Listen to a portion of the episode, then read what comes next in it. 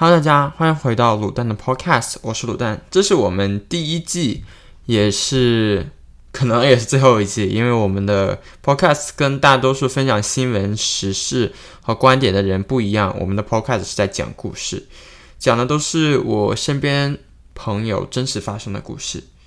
那我们就开始吧。第一集离散，有些人可能觉得男主外女主内是一件再正常不过的事情。我没有结过婚，也不好凭借个案下结论。但我有一个朋友，他的家庭支离破碎。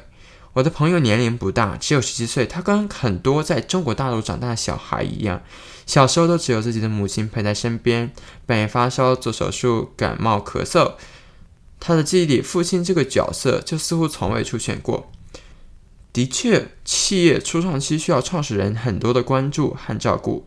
他依稀记得父亲在家的时候，不是跟母亲吵架，就是摆个臭脸在沙发上发呆。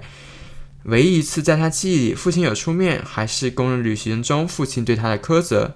父亲没有注意到他的手，提前关了后备箱。幸运的是，他的手并没有被夹伤，只是皮肤微微泛红。几年过去，他已经不再是那个牙牙学语的婴儿。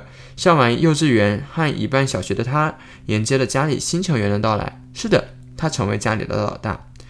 跟大多数人对新成员的到来欢呼雀跃不同，他意识到这个新来的家伙抢走了母亲对他的关关注。释然，新成员的到来似乎拉回了父亲对整个家庭的关注。跑医院付药费的时候，终于多了父亲的背影。正当整个家庭都以为一切走上正轨的时候，新冠、武汉肺炎 （COVID） 打破了全家人的幻想。二月份中国疫情最严重时，父亲一个人飞到了韩国（南韩）。尽管一周之后，父亲回到了家，全家人对父亲的信任却依然崩塌。那年，父亲常常因为工作不顺而迁就于母亲和他。亚洲家庭对成绩的重视，想必大家都不陌生。他的家庭也是如此。那一年，他已经记不清自己在自己的书房里哭了多少次。纵使父亲每天接送他，他们的关系始终疏远。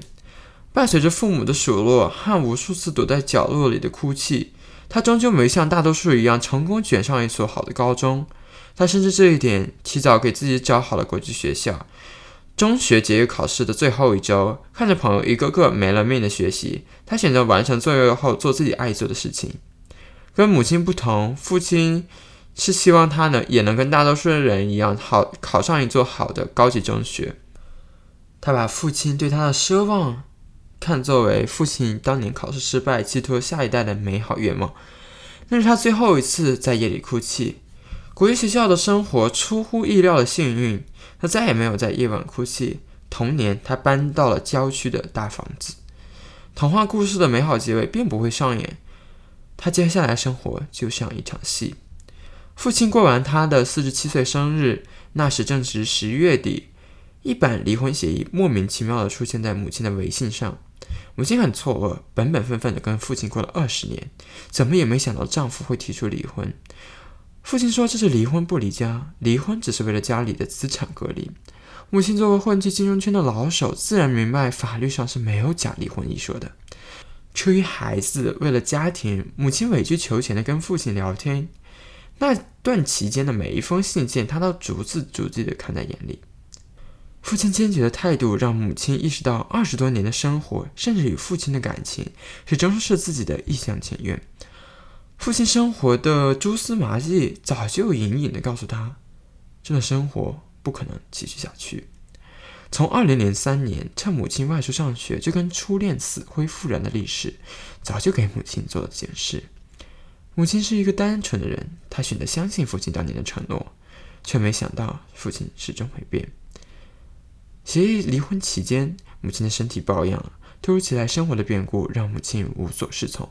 收到离婚协议的那个晚上，作为女强人的母亲第一次在自己的儿子面前失声痛哭。